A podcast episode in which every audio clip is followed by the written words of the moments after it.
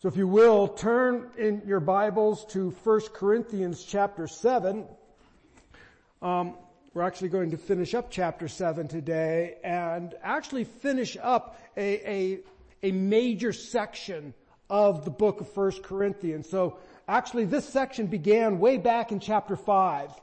Um, and Paul began dealing with issues surrounding uh, the church, but specifically there was uh, the church was inactive in reprimanding or disciplining a sinning brother. In fact, Paul begins, he says, I'm amazed. There is this um, gross sexual immorality that is among you and you're not doing anything about it. You, you need to take action. And then we saw that the, the church, people in the church were suing one another and defaming publicly, um, uh, degrading people in, in public. And Paul's like going, These things need to stop. Is nobody smart enough? Is nobody wise enough to take care of these issues? So Paul has been dealing with, uh, uh, with these issues within the church, but probably one of the big issues that he's been dealing with is the issue of sexual ethics or se- sexual immorality or, and contrasted with a biblical sense of, of morality. And he's talked a lot about um, marriage and divorce and singleness and remarriage, those types of things. And, and we saw Paul dealing with two, two extremes. The first extreme, we might call that kind of the, the, the libertine or the, the, uh, um, the side of free grace, they are saying, look how spiritual I am. I can sin freely. And because of God's grace, I can live however I want. It doesn't matter. I've been saved. I am a follower of Christ and so therefore I can do whatever I want. After all, what I do in my body doesn't affect my spirit or my soul. And Paul basically um, tears that argument down. And we have people today who say, well, I, you know, I said a prayer when I was 10 so I can live however I want to live. Um, it doesn't really matter. And Paul has basically um, dismantled that attitude. But then Paul had to deal with the opposite extreme.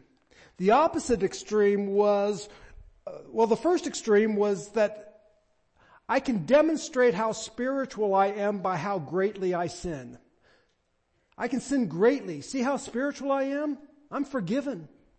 But the opposite extreme was equally troubling, and that is, no, no, no, no. If you want to be spiritual, you need to deny all earthly pleasure. That's how you ascend the spiritual ladder.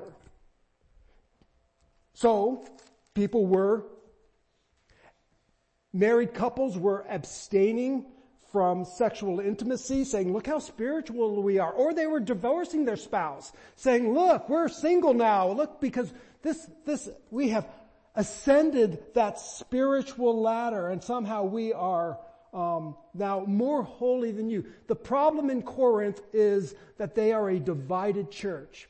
They have, there is spiritual arrogance and spiritual pride, and we saw that all the way back in chapter 1. We're going to see it at least all the way through chapter 14. They get on a, a, subject or a topic and they tend to rank themselves as in their spiritual walk. I'm more spiritual than you because I do such and such. Or I'm more spiritual than you because I don't do such and such.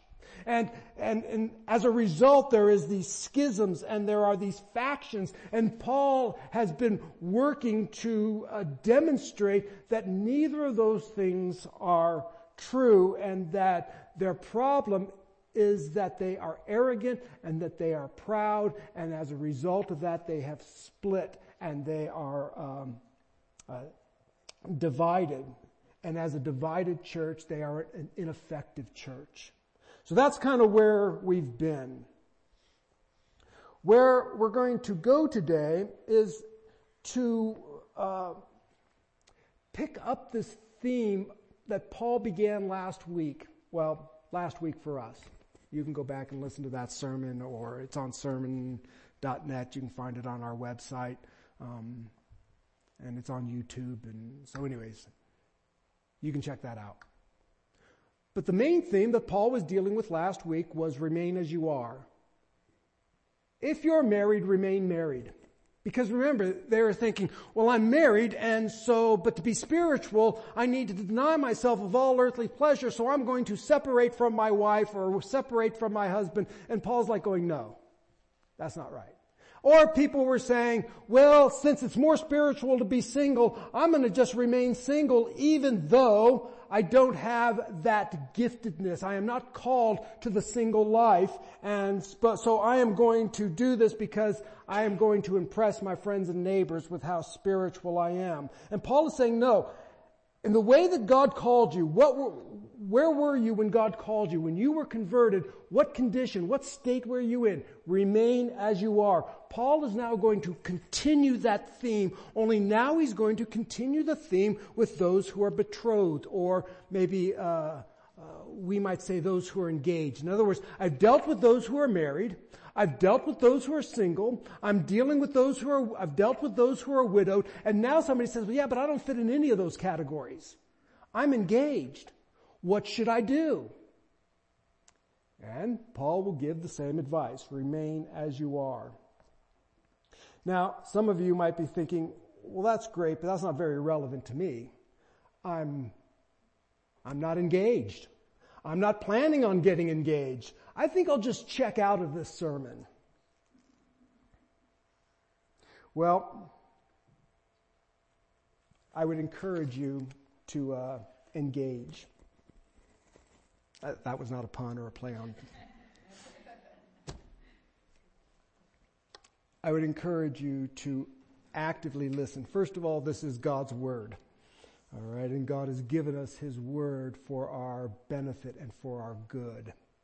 Second of all, there are principles that will be applicable to all of us. And third of all, um, Paul is really going to focus, kind of one of the overarching themes that Paul is going to deal with is to encourage each of us to a life that maximizes one's interest in the kingdom. In other words, how do I orient my life so that I, so that my priorities are given for Christ and not for the transitory and temporary things of this world. So, um, it will be maybe a challenge or hopefully an encouragement that we will reorient our lives towards the things of God.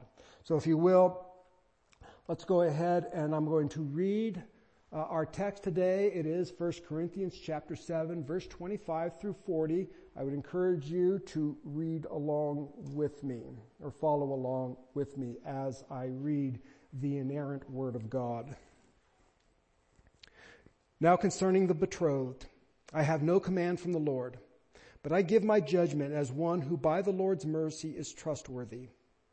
I think that in view of the present distress, it is good for a person to remain as he is. Are you bound to a wife? Do not seek to be free. Are you free from a wife? Do not seek a wife. But if you do marry, you have not sinned. And if a betrothed woman marries, she has not sinned. Yet those who marry will have worldly troubles, and I would spare you that. This is what I mean, brothers. The appointed time has grown very short. From now on, let those who have wives live as though they had none, and those who mourn as though they were not mourning, and those who rejoice as though they were not rejoicing, and those who buy as though they had no goods, and those who deal with the world as though they had no dealings with it, for the present form of this world is passing away. I want you to be free from anxieties. The unmarried man is anxious about the things of the Lord, how to please the Lord, but the married man is anxious about worldly things, how to please his wife and his interests are divided. And the unmarried or the betrothed woman is anxious about the things of the Lord, how to be holy in body and spirit. But the married woman is anxious about worldly things, how to please her husband. I say this for your benefit, not to lay any restraint upon you, but to promote good order and to secure your undivided devotion to the Lord. If anyone thinks that he is not behaving properly towards his betrothed, if his passions are strong, and it has to be, let him do as he wishes. Let them marry. It is no sin. But whoever is firmly established in his heart, being under no, no necessity, but having his desire under control and has determined this in his heart, to keep her as his betrothed, he will do well. So then, he who marries his betrothed does well, and he who refrains from marriage will do even better. A wife is bound to her husband as long as she, as long as he lives. But if her husband dies, she is free to be married, to whom she wishes only in the Lord. Yet, in my judgment, she is happier if she remains as she is, and I think that I too have the Spirit of God. The grass withers and the flowers fade, but the word of our God abides forever. Amen. So Paul begins with remain as you are. Verses 25 through 28. This is a word to the unmarried. Basically, it is a word to the betrothed or to those who are engaged. More likely than not, it's dealing with uh, all of the pronouns here are feminine. It's probably focused on um, uh, women who are betrothed, um, though it certainly applies to both men and women. And and before we get into Paul's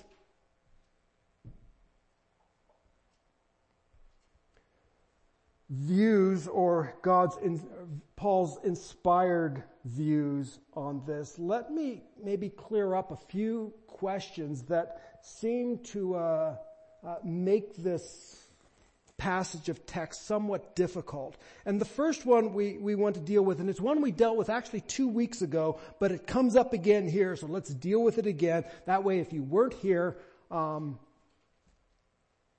you get where we're going, and if you were here, it will reinforce what we said a couple of weeks ago. And it says, Now concerning the betrothed, I have no command from the Lord, but I give my judgment as one who by the Lord's mercy is trustworthy. So once again, we have this type of this, this, wording that people have often misconstrued and said, now you don't really need to pay attention to this because this is just Paul's opinion. This is not the divinely inspired word of God. This is just, it's like Paul is checked out from the Holy Spirit and now he's just giving us his own personal opinion.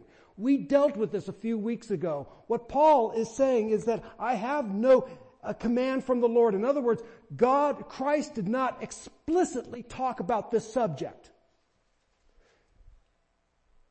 And yet, Paul now is filling in those details as an apostle, and I spent a fair amount of time dealing with what an apostle is. An apostle is an, an, individual, a person who has the, who carried the message of the king, and he had no right to alter that message. He was sent by the king, or he was sent by the emperor with a message, and he had no right whatsoever to add to the words of the emperor, nor to uh, take away from the words of the emperor. He was supposed to speak only those words. Paul is an apostle, not of the emperor, not of Caesar, but of the Lord of glory. And he is coming and he is speaking the very, as an apostle, he is speaking the very words of God.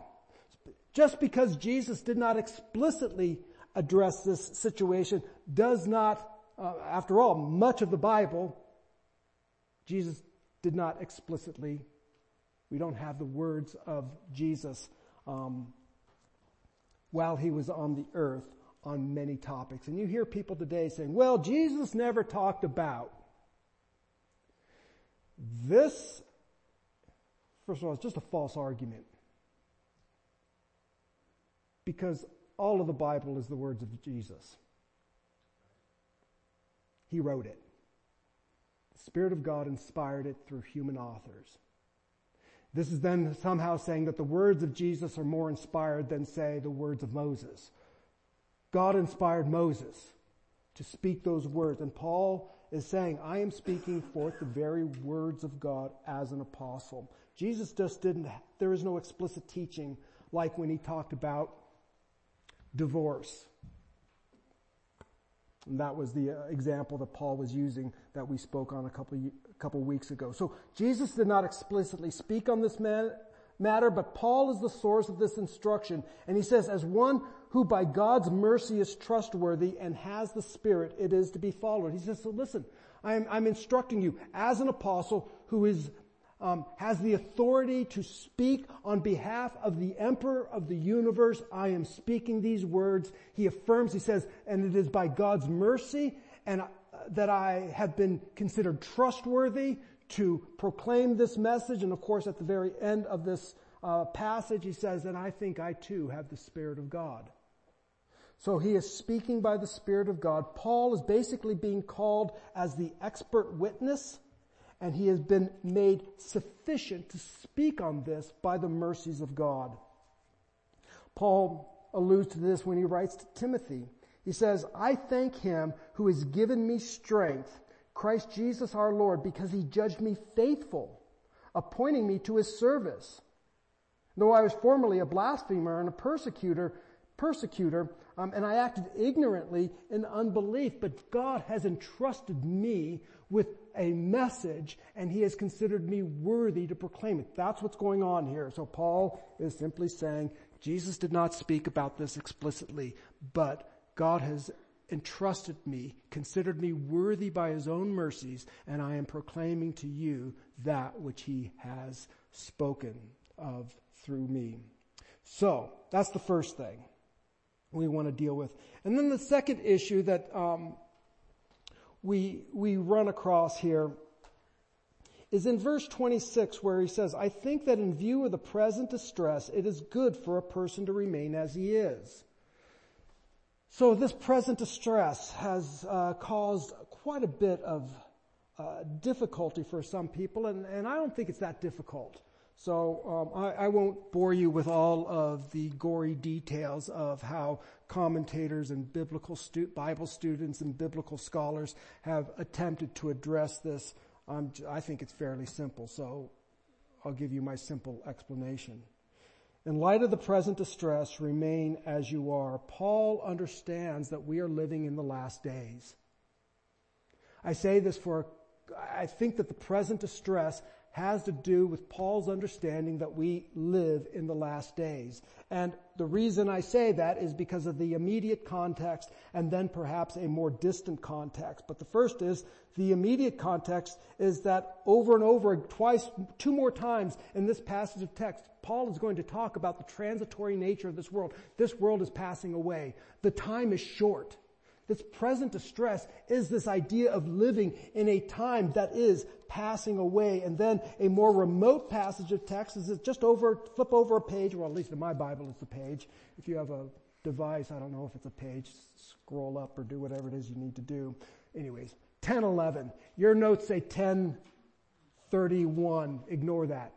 Go to 1011 where Paul says this, Now these things happened to them as an example, but they were written down for our instruction on whom the end of the ages has come. So Paul is writing that in light of this present distress, in light of the fact that we are living in the last days, these are the things I want you to do. Paul understands we're living in the last days. And given that the end of the ages has come, he is going to admonish, exhort, and encourage his listeners and us to adjust our lives to reflect that belief. Paul believes that these are the last days.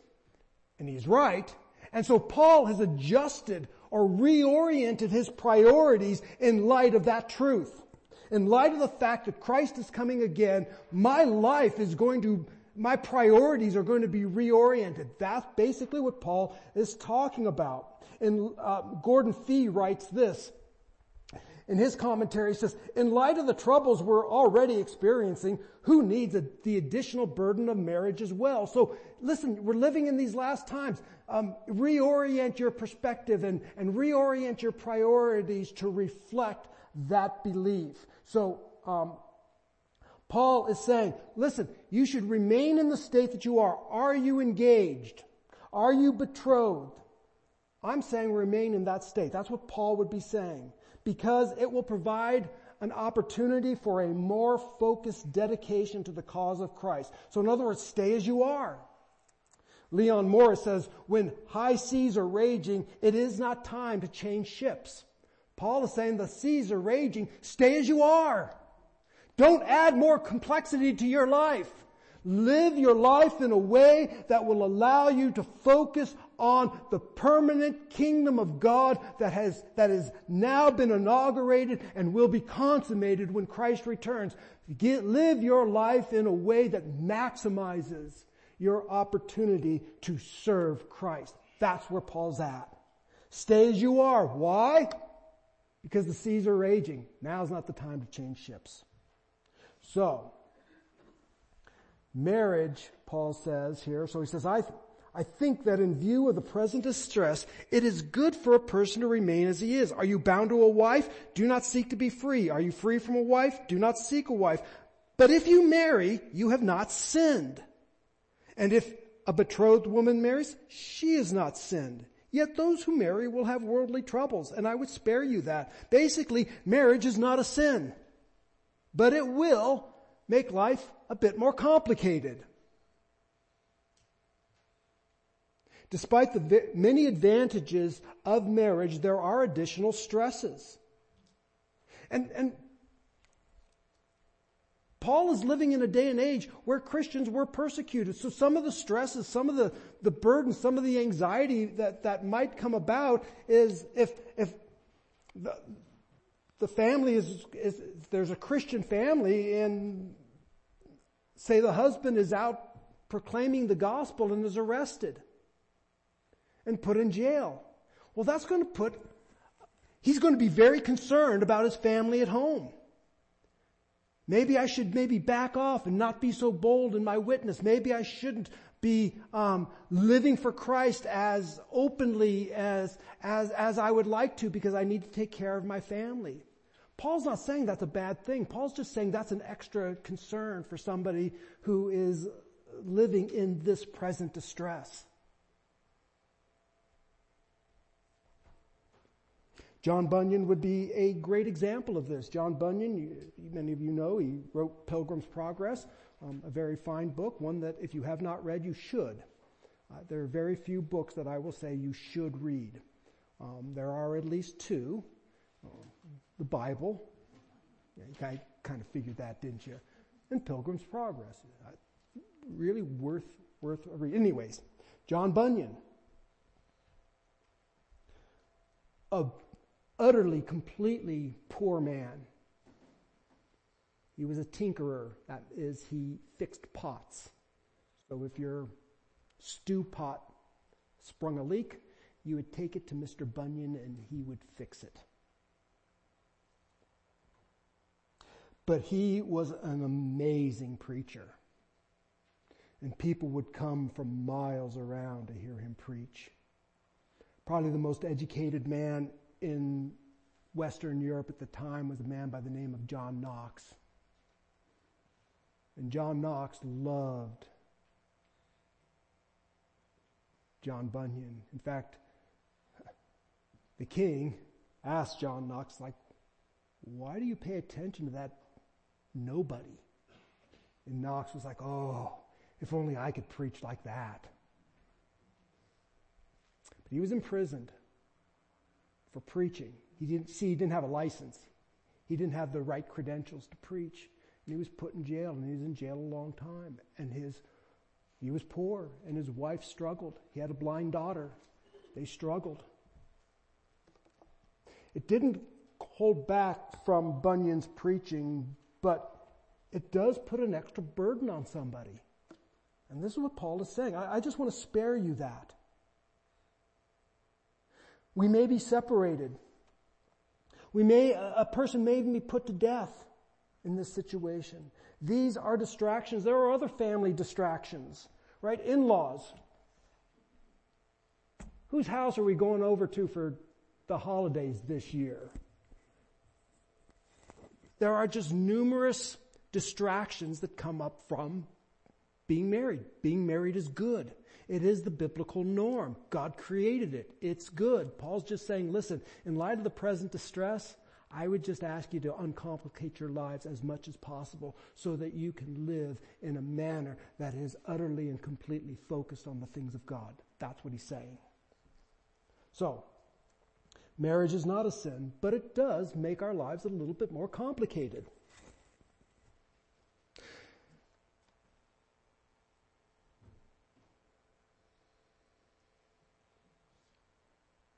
Paul then begins to uh, shift a little bit and he talks about marriage in light of eternity. This is what I mean, brothers. the appointed time has grown very short. From now on, let those who have wives live as though they had none, and those who mourn as though they were not mourning, and those who rejoice as though they were not rejoicing, and those who buy as though they had no goods, and those who deal with the world as though they had no dealings with it, for the present form of this world is passing away. So basically the, the general idea here is reevalu- reevaluate priorities in a world that is passing away. How do we reevaluate, well, Paul is exhorting the people, reevaluate your priorities in light of the fact that the world is passing away. In fact, he says so. The time has grown short.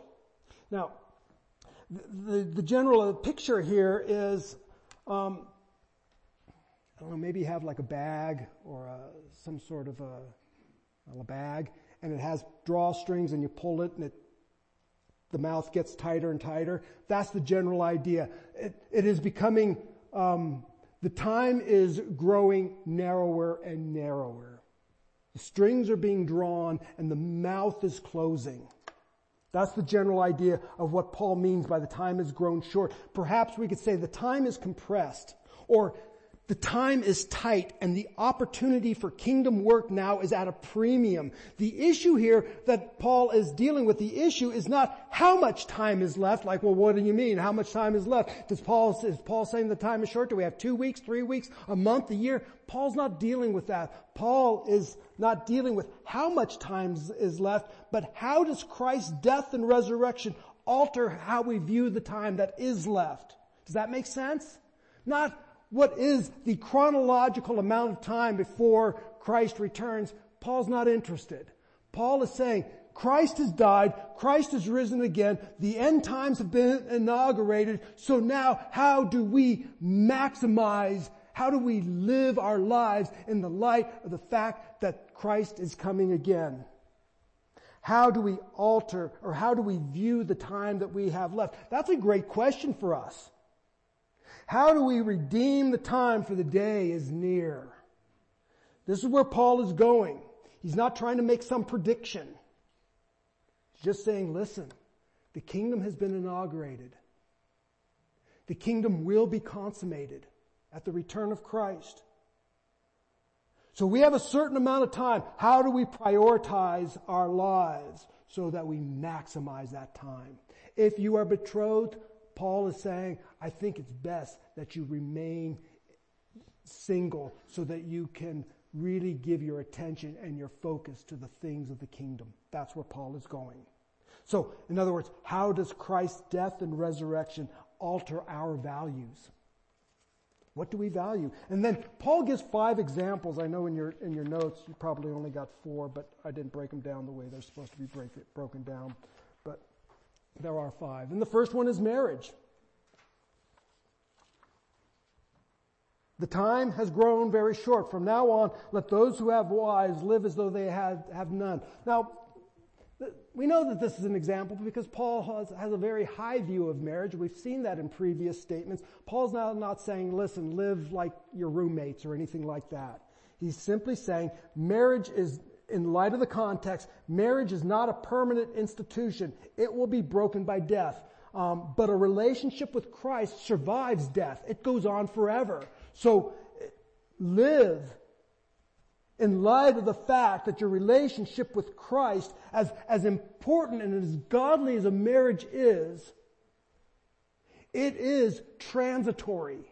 But your relationship with Christ is permanent. Live for the permanent. Paul's not contradicting what he has previously instructed, but a relationship with Christ is much more dear than even the closest marriage. And then weeping and rejoicing, he deals with this, and he's not saying don't weep and don't rejoice. Paul did both. I think I gave you some passages in, in your notes, so you don't need to, I'm not going to spend much time. Paul weeps, Paul rejoices. But tears of joy and tears of laughter are not the last word. We are not to be consumed with joy nor consumed with mourning. Those things do not dictate our lives. The coming kingdom is to dictate our lives. Buying and possessing. This was an ex- exhortation against being consumed by consumption. We are not to necessarily to disengage from business, but I'm going to step on some toes here. but shopping is not life. All that we have is on loan from God. He's not saying you can't go shopping. Some of it's necessary and some of it's just enjoyable sometimes. He's just saying, listen, these are transitory things. Don't be consumed by consuming. I, that's a great, there's probably great application for those of us in a very, very prosperous culture. Don't let consuming consume you. Remember, everything you have is on loan from God. Use that now, reorient your consumption so that even in your shopping you are glorifying God. Buying or dealing with this world, um, we continue to engage with this world, but we recognize that the things of this world are passing away. Our lives are not defined by the world. So Paul just gives these five examples talking about the, the uh, importance of reorienting our lives in these shortened days and not to be consumed with these transitory passing things of the world. These things in the world are good, but they're not permanent. Christ and his kingdom are. Which one should our lives be focused towards? Paul, I think, would say, focus towards Christ. So all these things are passing away. One should do all that is possible to focus on what is permanent. In other words, we ask ourselves the question, what is it that molds my life? What am I consumed with? What do, what occupies my thoughts? Since the world is not the source of a Christian's life or the ground of their hope, they should not allow it to cast them into the forge of its deadly furnace. Uh, Romans 12, 2 would probably be another thing that Paul says that would help us. Be not conformed to this world, but be transformed by the renewing of your mind, that you may prove what is good and excellent, what is the will of God. So don't be conformed by the world. Paul says that in Romans. That's basically what he's saying here. Focus on those things that are permanent. And then he, he continues on in verse 32, I want you to be free from anxiety, so I don't want you to worry. No worries. Another reason Paul is advocating for the sing- for people to remain single is because the unmarried can focus on pleasing the Lord. Married people are focused on pleasing a spouse. Paul, note, note this, Paul does not criticize the married for being concerned about their spouses. He does not consider that a lesser form of Christianity. He's just recognizing it's real. It's true. He observes that marriage imposes certain obligations and responsibilities. I know people suggest that Paul is anti-marriage and they use chapter 7 to show, look, Paul hates marriage. He thinks singleness is best. Paul does not hate marriage. He's, remember, he's a good Jewish man. He understands Genesis 1 that God created them male and female in his image. He created them. And that what God has put together, let no man tear apart. Paul understands marriage and Paul understands that it is God's good creation and God's good gift to his creation. He is just saying that when you are married, you will have certain obligations and responsibilities, godly obligations and responsibilities. And given that the time is short, we should maximize our abilities to focus on the kingdom. This is where he's going. Paul is not anti-marriage. When you hear that, people say that, they're wrong. And now Paul kind of gets to the crux of the issue. And that is, how does one behave towards the person they're engaged with? But if anyone thinks, this is in verse 36, but if anyone thinks that he is not behaving properly toward his betrothed, if his passions are strong, and it has to be, let him do as he wishes. Let them marry. It is no sin. So, in other words, listen, if you're engaged to be married and your passions are strong, get married. If in other words, marriage is not a sin. Sexual immorality is. If you gotta choose, get married. it's not a sin. Sexual immorality, that's a sin. If, if you can, if your passions are going to rule you, probably that's an indicator that you are not gifted with, with being a, single person. Paul talked about that, what we might call a, a gift of, of singleness. You probably don't have it. So don't fight it, get married. It's not a sin. But acting on those inflamed passion is a sin. Now Paul gives two qualifications, and the first one is, first the person needs to be established in his heart. So, um, but whoever is firmly established in his heart, being under no necessity, but having his desire under control, and has determined this in his heart to keep her as his betrothed, he will do well. In other words, if this has been established in your heart, that is, you are not enslaved by the opinion, or not enslaved to the opinions of others. There is no compulsion. Remember what's going on in the Corinthian church. There are two extremes. One is the extreme of license, saying I can do whatever I want, and that is, that proves how spiritual I am. But Paul is dealing with the other extreme, and that is that you should deny yourself all pleasure. So Paul is saying, listen,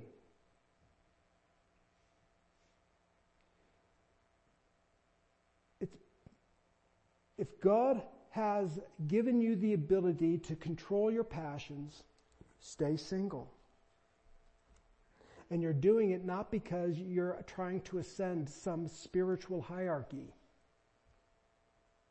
Remember, one's spiritual status is not enhanced by celibacy. So the first one is, are you established in your heart? Are you sure this is the right thing? Is this what God has called you to do? And, and you're not being influenced by voices around you say, man, you'd be a lot more spiritual if you didn't get married. Paul even says so. Paul doesn't say so. He's just simply saying, if you are able and you are not enslaved by the opinions of others, then remain as you are. Then he says there's no necessity. Um, that is, that's the idea here that the necessity, that sexual impulses are not overwhelming you. If they are, get married to the one you're engaged to. So summary, marriage is good. Singleness for those who is so gifted is better. Why? Not because singleness advances one up a spiritual ladder, but because undivided service to Christ in these last days is preferred. Are you with me on that? You're finding these, this, it's, it's a fine nuance here that Paul, I think, is treading that fine line really, really well. I hope I am. And then finally, Paul deals with this issue in verses 39 and 40. A wife is bound to her husband as long as he lives. But if her husband dies, she is free to be married to whom she wishes, only in the Lord. Yet, in my judgment, she's happier if she remains as she is. And I think that I too have the Spirit of God. So I have the Spirit of God. First of all, free, free to marry. Remarriage upon the death of a spouse is permitted. So now, actually, in scripture, we have three scenarios for remarriage. The first one, Jesus spoke very explicitly about, and that would be sexual immorality. Paul spoke about the second one, um, I don't know, we talked about it a few weeks ago, and that is desertion by an unbelieving spouse.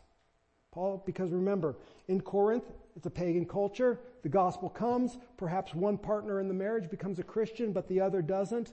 And the one who doesn't says, you know, I just can't live with this crazy Christian in my house. I'm out of here. Paul says, you're free. And then the third scenario for separation and remarriage is death. So if your spouse dies, you are free to remarry. But notice the caveat but only in the Lord. That is, only another believer. Let me emphasize this. Only a believer. Christians are to marry Christians. Um, and not, and so we would really guard this. Make sure the person that you are engaged to or hoping to be engaged to or looking to marry um, truly is a believer um, that they understand what the gospel is, what the truth is. Not just somebody who's spiritual, or even somebody who just goes to church. Make sure they're a believer. Yeah, there are people who go to church and are not believers.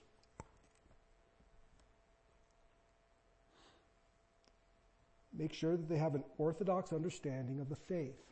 So we would say things like, they would hold to things like sola scriptura. That is, scripture alone. That is, we only have one source of authority, and that is scripture. That's it. If there is another source of authority, some other writing by some individual, we would say that person's probably not a believer. I would, they may think they are. Salvation by grace through faith. Justification by faith alone, through grace alone, and the works on the merits of Christ alone. That would be it.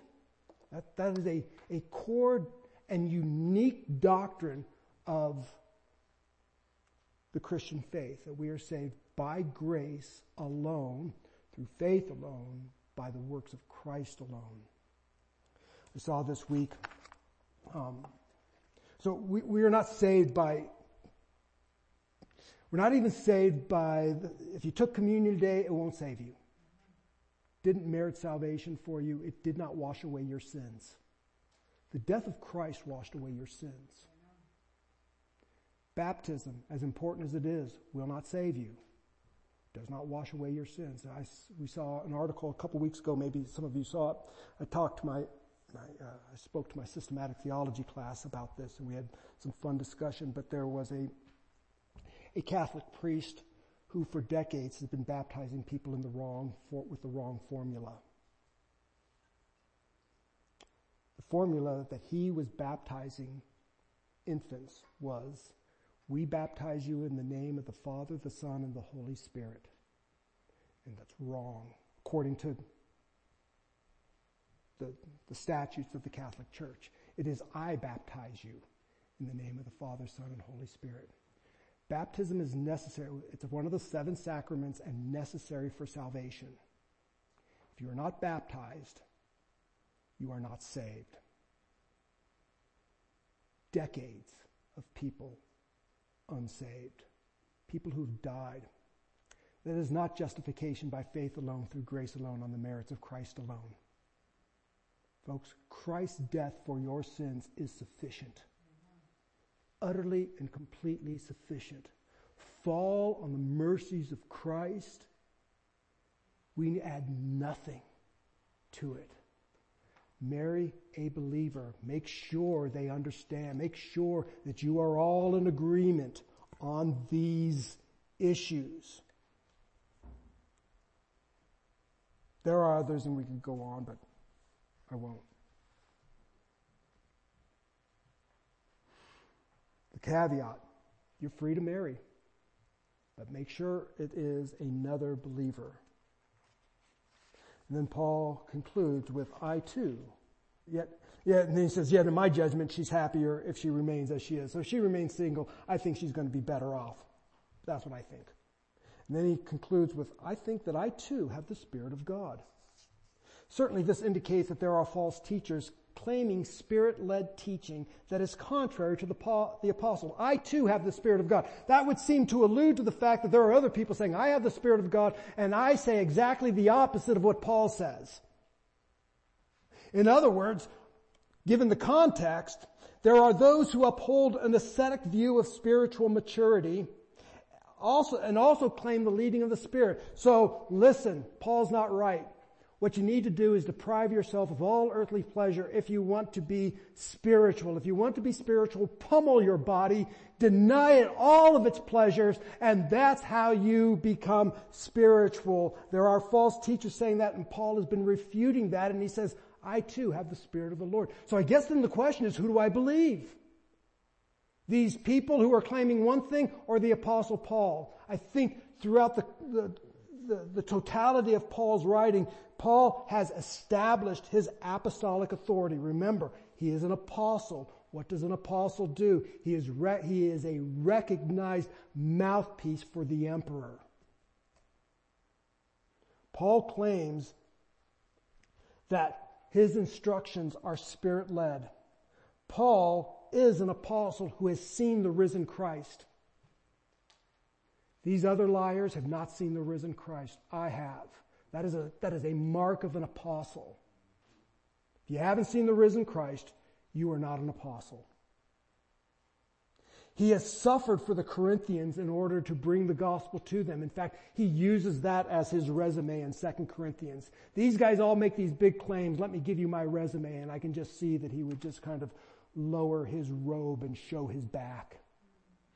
And the marks and the beatings and the scars and the wounds. Here's my resume. My resume is I have suffered greatly for the cause of Christ. He has performed the works of an apostle, of an apostle. He has done miracles. Another one is he has been received by the apostolic community. In other words, Peter and John and the other apostles say, yeah, Paul is an apostle like us. Paul's words carry weight. I too have the Spirit of God. I don't think he's saying, listen, now you have to make some sort of tough decision between us. Listen, I'm an apostle and I can back it up. I have the Spirit of God. You should hear what I have to say. You should follow I have to say. So as we conclude this large section of 1 Corinthians and as we conclude this particular passage of text, we should remind ourselves of some, some major themes. First of all, Paul talks about marriage and singleness. And we should remember that they are not measures of one's spiritual walk. A lot of times we like to say, well, I'm more spiritual than so and so because of I read the Bible more than they do, or I read the Bible less than they do, or I go to church more than they do, or less than they do, or something along those lines. Paul is saying people have put marriage and singleness on this um, scale of uh, to rank our spiritual maturity. He takes that off the table. Don't even that that's just not even a consideration. But maybe for us, one of the things that Paul really hones in on is this idea of reorient, reorienting our priorities given the time. See, becoming a Christian changes how we understand our calling and vocations. I think I, I started last week with the, something along the lines, I don't remember what I said last week, I don't remember what I said yesterday, but something along the lines that uh, Christianity is a whole life calling. It, it demands, it, it affects every aspect of our lives. So becoming a Christian changes how we understand our callings and our vocations. So how do we reorient our lives so that we are given to maximize living for Christ? In other words, how do we reorient? What changes are we to make so that all we do is with a view to redeeming the time because the mouth of the sack is closing? Christ has died. Christ is risen. Christ is coming again. We live, the, the kingdom has been consummated. We are living right now. These are the last days. The last days began I'm going to just say at the ascension of perhaps the resurrection of Christ, perhaps the ascension of Christ, but we can dispute those two things. And they will end when Christ comes again. These are not the last day because there's a war over in Eastern Europe. These are the last days because Christ has died, Christ has risen, and it will be consummated. These last days will be consummated when Christ comes again. He has called us now, redeem the time. The days are short, the days are evil. Live with me, Christ, as your priority. Father, we come before you this day. I pray that these words have been clear.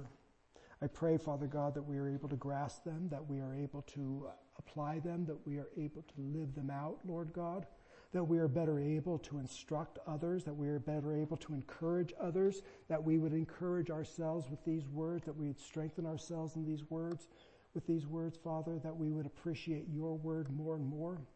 We would remember that you have died for us and that we live because you live within us.